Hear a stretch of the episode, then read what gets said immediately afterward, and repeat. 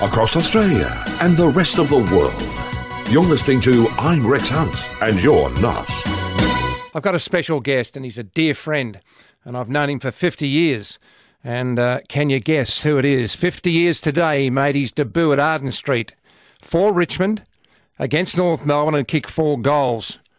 He stood out with his height, his big physique, his long flowing hair, which I haven't had and never had, and a penchant for throwing his weight around. He played 159 games and kicked 229 goals for the Tigers between 1969 and 1979. He played in Richmond 73 and 74 back to back premierships under legendary coach Tom Hafey. And in 1972, he combined with Ricky McLean to kick 110 goals between the two of them. Ah, the answer to the Bash brothers, Chris Lynn and Brendon McCullum, there's no doubt about that. He was forced to retire at 27 years of age, just warming up now at 27 years of age due to a knee injury. And he went to uh, South Australia and won a couple of premierships in 1982 and 1984. But as I said, we're going to go out to Arden Street, and it's amazing that 3AW have got all of this footage and all of this sound 50 years ago today when a young boy from Subiaco who crossed the Nullarbor as an 18 year old playing his first game for Richmond's got three goals and it's deep into the last term.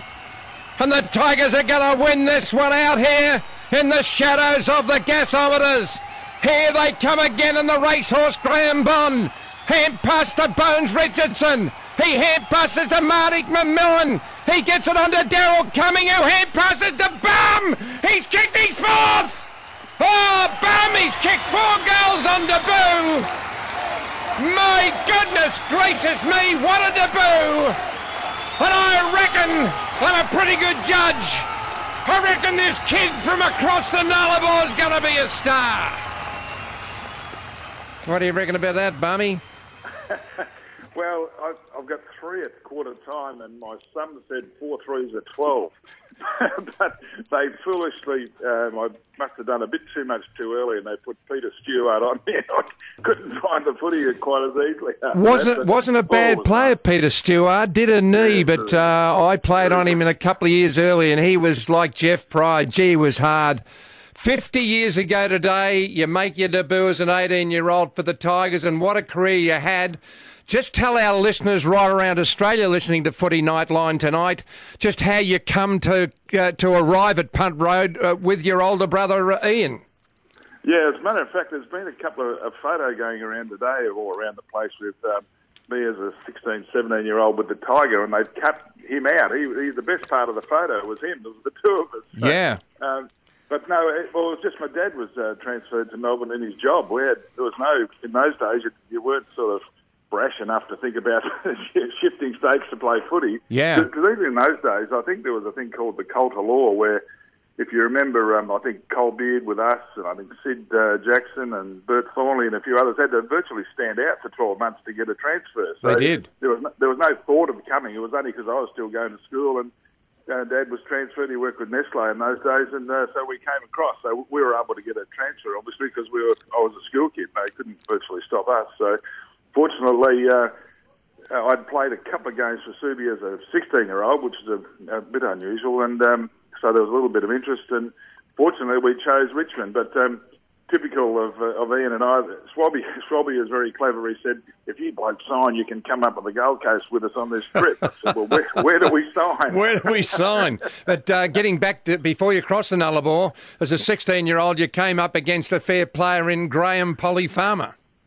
Uh, yeah, I, I, did. I played at the Leederville Oval. He was uh, captain coach of West Perth, and I played for Subi against him. And, and I was uh, 12 stone 2, I think, in those days. so you can imagine how often I got the ball against Polly, who was, uh, yeah. I think he was 33 and I was 16 and a half. So and even, even in those days, he, he double teamed me, I think. He didn't really need to, yeah. but he did. But yeah, we go through. A, we go through a lot of the blokes who uh, are in our age group, and we get there on the Wednesday before every grand final, and you know, uh, think of the people who haven't made it and that sort of thing. But the under 19s, coached by Ray Slug Jordan, that was just a breeding ground for successful players on that big MCG, and you were no different, Neil.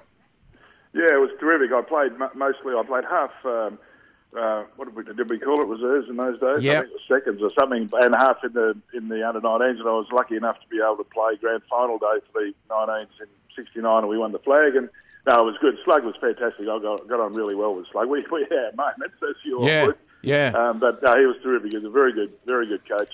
Helped you, helped you learn how to play. He was a, he was a good friend for a long time. Uh, Slug after that as well. So I was very lucky to, to be involved in that. And, and you were, you know, weren't lucky, but uh, you know, Richmond headhunted you to come back uh, as a football manager, and you did, and you've seen the two flags in modern times. But uh, goodness me, we're all crying in our beer or our red wine, and Octa's, you know, uh, with his smoker's cough, saying, "Will we ever, ever win another one?"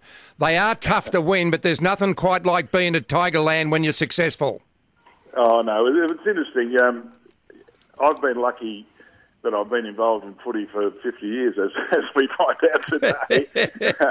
um, and in the early days, just like you, we had a you know normal life and a normal job and all that sort of stuff. And that's when I went to Adelaide and coached. I had a uh, worked with um, Renown and Perlite, which is part of the Amcor group, and you know ran a packaging firm and had a normal life as well as uh, coaching and footy. And it wasn't until I came back and uh, coached Melbourne that I was, I was full time in footy. And then, fortunately, after that, I was lucky enough to fall into the administrative side, which actually suited me. But it, probably because of the background we, we got by living in the normal commercial world as well as as well as the footy world, it's a bit harder for the guys today, I think, because they don't, they don't get that experience. So Yeah. I- I'm, I'm, I'm almost perfectly suited to the the footy manager type role. I understand the game enough. I understand coaching. I, I, I believe I'm not quite mad enough to be a great, great Yeah. coach.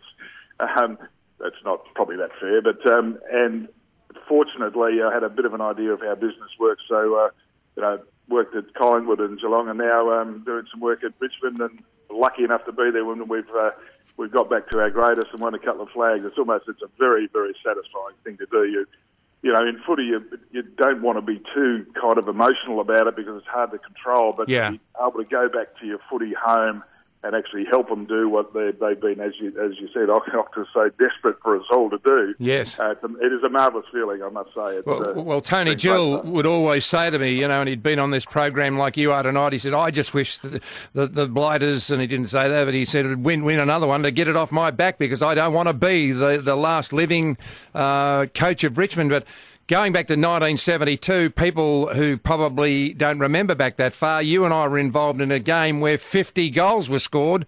Uh, we were absolutely odds-on favourite. I reckon we would have been a, dollar twelve, but Jesaulenko and Walls and Jackson and Nicholls and uh, and and those blokes kicking five and six, they could never ever do it again. But uh, you you did okay that day, but you saved it for 12 months later when we got them back. Yeah, well, it's, I mean, it was, it's always tough to you know tough to win those games. We probably, you know, maybe we got ahead of ourselves. I don't know. We we didn't. You know, it's always a bit hard to work out what the motivation was in those days. We, we believed in ourselves. We thought we were pretty good. I think Carlton just had one of those days. I They mean, did. They, when anyone who can kick 28 goals in any game, particularly today, we watched a game tonight where they kicked a handful each. Yeah. There was a lot of goals kicked. There was, you know, you, you look at it, it must have been a wonderful game for people who didn't vote for either side to watch because it was a, you know, so much scoring and so open and um, uh, so aggressive. But um, for that, I, I think after that we were never going to lose the next year. That No. was what we decided. We said no matter what happens, we're going to make sure we win the next one. And I think some of us did some things we're probably not all that proud of necessarily, but, uh, we, we, But it worked. We're going to take a break and come back and then start your footy career again across the border uh, at Norwood and then come back to Melbourne and then talk a little bit more before we let you go. But uh, it's always discussed that one of the worst decisions ever made by Richmond was to let the whale, Brian Roberts, go to uh, to South Melbourne. Although Francis Jackson uh, went went with him and we got John Pitura, that sort of thing. The whale and and Ricky McLean, it was just a, uh, Craig McCull, it was just about characters and that's what made our club so great. Yeah, I, I think we, um, I think we forgot at times uh, about the importance of the individual within all this. Um, we all know that we, it's it's the the greater good and it's the club that's got to be good, etc. But it's only what people do that make the difference. And footy's only about people. And if you disrespect your people, you, you're going to lose something in the longer term. And I mean, if you look at Richmond, how wonderful we were or they were from 67 to 82, you know, Yeah. top. top four ten times, five premierships, wonderful stuff. But by 1989, they, they were they were stuffed. They had no Yeah. money, couldn't win. They were terrible. And my view is it's because we sort of got too involved in the business of it and forgot about the respect for people. We demanded Absolutely. so much Yeah. from our from all of our people, but virtually when the crunch came, we gave nothing back. Balmey, you had a nasty knee injury. Uh, you accepted life membership at Richmond and you retired and you went to South Australia. I certainly did. Yeah, unfortunately, um, I, cou- I couldn't run anymore. I couldn't. It was um, no good. Um, so I did want to keep playing, but it, it wasn't going to be that way. Unfortunately, as I said, I had a, a, a real job, but I was offered a, the opportunity to, to go to Norwood to coach their team, which was a quite a uh, they quite courageous. You know, they're a fairly traditional team themselves, but they picked this you know 27 year old bloke who's a touch mad, we think. Um, but fortunately, they, they thought I knew a little bit about footy, and I, and I learned an enormous amount from them when I got there. So uh, I loved it. It was, a, it was the best thing I've ever done. Uh, Really? people like Wa- Wally Miller who ran it. Oh, because it, it made me think a bit more about footy and how does it really work and how do people work. It was uh, wonderful for me. And, Yeah. and I went there with, with in my job as well and started a little uh, business over there. We well, I finished up running. Um, about 60 or 70 people working for us, running a manufacturing plant. So it was a really good life. Did you Uh, find? Did you find that you could get a better result out of some blokes as a coach than, than others could? I think I think you get my drift. Is a, can you be a good coach, which you were, with ordinary players? Oh, I mean, well, yes, of course you can. Um, you just need to get the most out of what you've got, um, and the co- and the players have got to suit your system. So you've got to understand what the game is, and then you've got to understand what they're capable of, and then you've got to encourage them or challenge them to be as good as they can be. And then that's when you're a coach because you don't expect them to be better than they can be because Yeah. you understand it, um, and but you challenge them to be as good as they can be. So, I mean, if you look even if you look at our Richmond side in 2017, which was so wonderful that we won that, I've always said we weren't the most talented team, but we were the best team that played together. We Yeah. actually really played well together, and that's because. Damien challenged all these players to be as good as they can be within how good they could be, if you know what I mean. There was some, there were some stars, obviously, but um, overall, um, we got a lot out of our blokes. So I, I don't think there's any doubt. No, the, the the WAFL and the SANFL, which is Western Australia and South Australia, they were serious competitions. I can remember playing practice games against uh, Glenelg, end of season games against uh, your mob, uh, might have been Sturt or something like that. I tell you what, there was no social atmosphere. Uh, th- th- they, they were a really serious comp- uh, competition, the SANFL. Oh well, both um, West Australians and South Australians love their footy, and they, Yeah.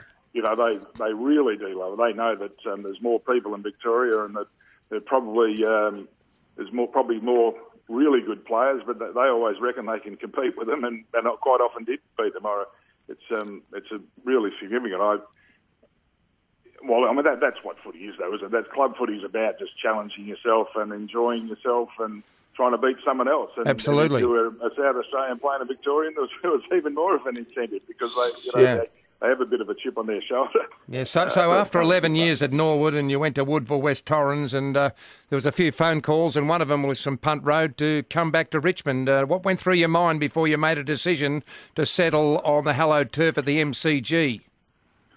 Oh, yeah, I had spoken to Richmond a few times, but um, I, I didn't really think. Well, I thought I might suffer the same way as each every other one of their coaches they'd appointed for a while the last Yeah. two years, and they Wow. all of a sudden decide you're no bloody good. Yeah. Um, but I, I wasn't really in in the, in, the, in for that. But uh, I mean, Melbourne approached me. and It was really I'm a sort of bit of a, a bit out of the blue. And uh, again, um, I said the best thing I ever did was go to Norwood. Well, then the, the next best thing was taking the job at Melbourne. So to be able to coach in the AFL is a you know it's a marvellous opportunity for, Yeah. for people just to do. Now, in the end, it was a bit unpleasant the way it finished, but. I mean, I still got a great relationship with nearly all of the guys at the club, the blokes who, who, who played with or for me, and, and the club itself. Uh, Yeah. Uh, it's a great thing to do. It really is. I'm really uh, rapt to have been able to do it. And then by crikey, Cocko, he'd roll over in his grave, GR, if he knew you were going to go to Collingwood as a football administrator. Tell us how that came about, because it was just out of left field. You're a fantastic player, you're a successful businessman, you coached uh, Joe Gutnick's side, and all of a sudden you end up with Mick Malthouse at the Carringbush. Yeah, was it? Well, I went there before Mick went there. Um, uh, sure, he was coaching when I was there. I'm not not even quite sure how it did happen. Um, they approached me, and maybe they'd heard a bit a bit about the fact that I was reasonably suited for it, um, but I hadn't done it before. It was all brand new, but uh, loved it there. Had a fantastic time, and we got Mick back to coaches. And we finished Yeah. up a damn, damn good a damn good side too. So I really enjoyed that. Um, that was '99 to 2006, Yeah. um, which was you know really good fun. I I fell out in the end a little bit. It wasn't too bad, but it was it wasn't all that pleasant. But that's I mean that's the way it is. Nothing, Yeah. nothing lasts forever. And then the luckiest thing that happened to me Wow. was that I was approached by Geelong to go there. No, they were absolutely outstanding. That So how long had. Frank and Cookie been the uh, the trifecta down there before they approached you to go and join them uh, under the Football Management Administration? Yeah, no, I think I think I think they'd been there. Well, obviously Frank had been there all his life, virtually, really. Yeah. Um, uh, but Cookie had been there for a little while, and Davo was uh, was actually the Yes. footy manager at the time. Yes. Uh, and they, they'd had a bad year, which sometimes clubs do, and they sort of did a bit of a review. And I thought, oh, we need to make a change. And I was fortunately was the one that they uh, they approached to do it. And and Steve Hocking and I ran the footy department there for you know, for eight years or so, and it was um, marvellous. I, I remember getting there early, and I said to Steve, "These blokes look pretty bloody good to me." no one was really saying they were, and he said, "Yeah, I think I think they are." Yeah. Unfortunately, we you know were able to put it together, and Bomber was a terrific coach. Really had a great relationship with the players. And, you know, some of the players they have, they're just you know out and out champions. You know, Yeah. People like you know Scarlo in defence, and um, you know Joel Selwood, the new bloke coming in. Little and, you know, was there, yeah. yeah, little little Gazza running around, and you know Jimmy Bartel and Cameron Ling. And Uh, Rock, just- you just Rockling looked like an unmade bed, but I tell you what, you wouldn't mind him leading you to war, would you? No, exactly. No, was you went, you, It was a great club. you- you- went back another short stint at Collingwood. Let's get to the main thing before we thank you very much for being part of the show tonight, uh, Neil Balme. Is you ended back uh, at uh, Punt Road in 2016, and now you're still there, and we've got two premierships, and you, you've got an idea. Hoping of- for more. yeah, of the hundreds of thousands of smiles you put on the faces, but also you know, and you'll tell us here tonight just how hard they are to win. Well, they are, but um, I, I mean, I'm that proud of our club at the moment. We're in, you know, you t- people talk about culture of footy clubs, and normally you say, well, if they're talking about it, they don't know what they're talking Yeah. about. It's, it, it's almost impossible to define. But the attitude of our club over the last three years and going forward has just been outstanding. It's been so, there's so, so much humility about just doing your job and doing as much as you can and giving something to someone else and being selfless about your own role. And that, that, that's for everyone. Yeah. And you know that that's hard in our game because you've got to have a big ego. You've got to believe in yourself. You've got to expect a lot out of yourself, particularly as a player. Uh, but at, at first, if you haven't got that, you're no good to us. But then, if that drives you, well, if that drives you too hard, well, you're no good for us either because you're just worrying about you. And we've got almost none of that, which Yeah. is why we've been able to turn uh, the last three years into you know three of the best years that the club's had, and, and hopefully this year, with all the difficulties around, that we'll uh, get our act together. We're, we're, we're going reasonably well. Um, we've got a bit to do, but but I get a feeling that we're, we're getting there. The system's working Yeah. well. We just got to get the blokes playing it, playing that little bit better. Tony Jewell uh, rang me uh, five weeks ago, about an hour before I went into theatre, and got me new uh, my new hip in, and it's uh, going okay. And he said, "Oh, it's a walk in the park." And I rang him when I got out of theatre. I said, "What park were you walking in?" But I can still. we, we were talking about the time you came in on uh, the Wednesday before the 2017 Grand Final, and we were going up against Adelaide, who were re- red hot favourites. And you said, and you looked around at each and every one of us, and, and we love each other as, as Premiership players. As I said, we, we reckon we've got a real show. And uh, he reminded me that, and it was just fantastic. It's been great talking to you. I wanted to celebrate your 50 years in footy. It hasn't finished Oh, yet, it. but what Yeah, a career it's a career it's been. And uh, and thanks very much, Balmey, for joining me tonight on Rexy's Footy Night Line. Uh, anytime, mate. Fantastic. Good Great on you. Thanks, Thanks, very much, uh, Mike. If we just uh, get a little bit of that crowd going as we go to the break. And that was Neil Balme. And when the history of the Richmond Football Club is written, Balmey will go down as one of the great players, as one of the great clubmen, clubmen, and one of the blokes who could drink anyone under the table. He is a star.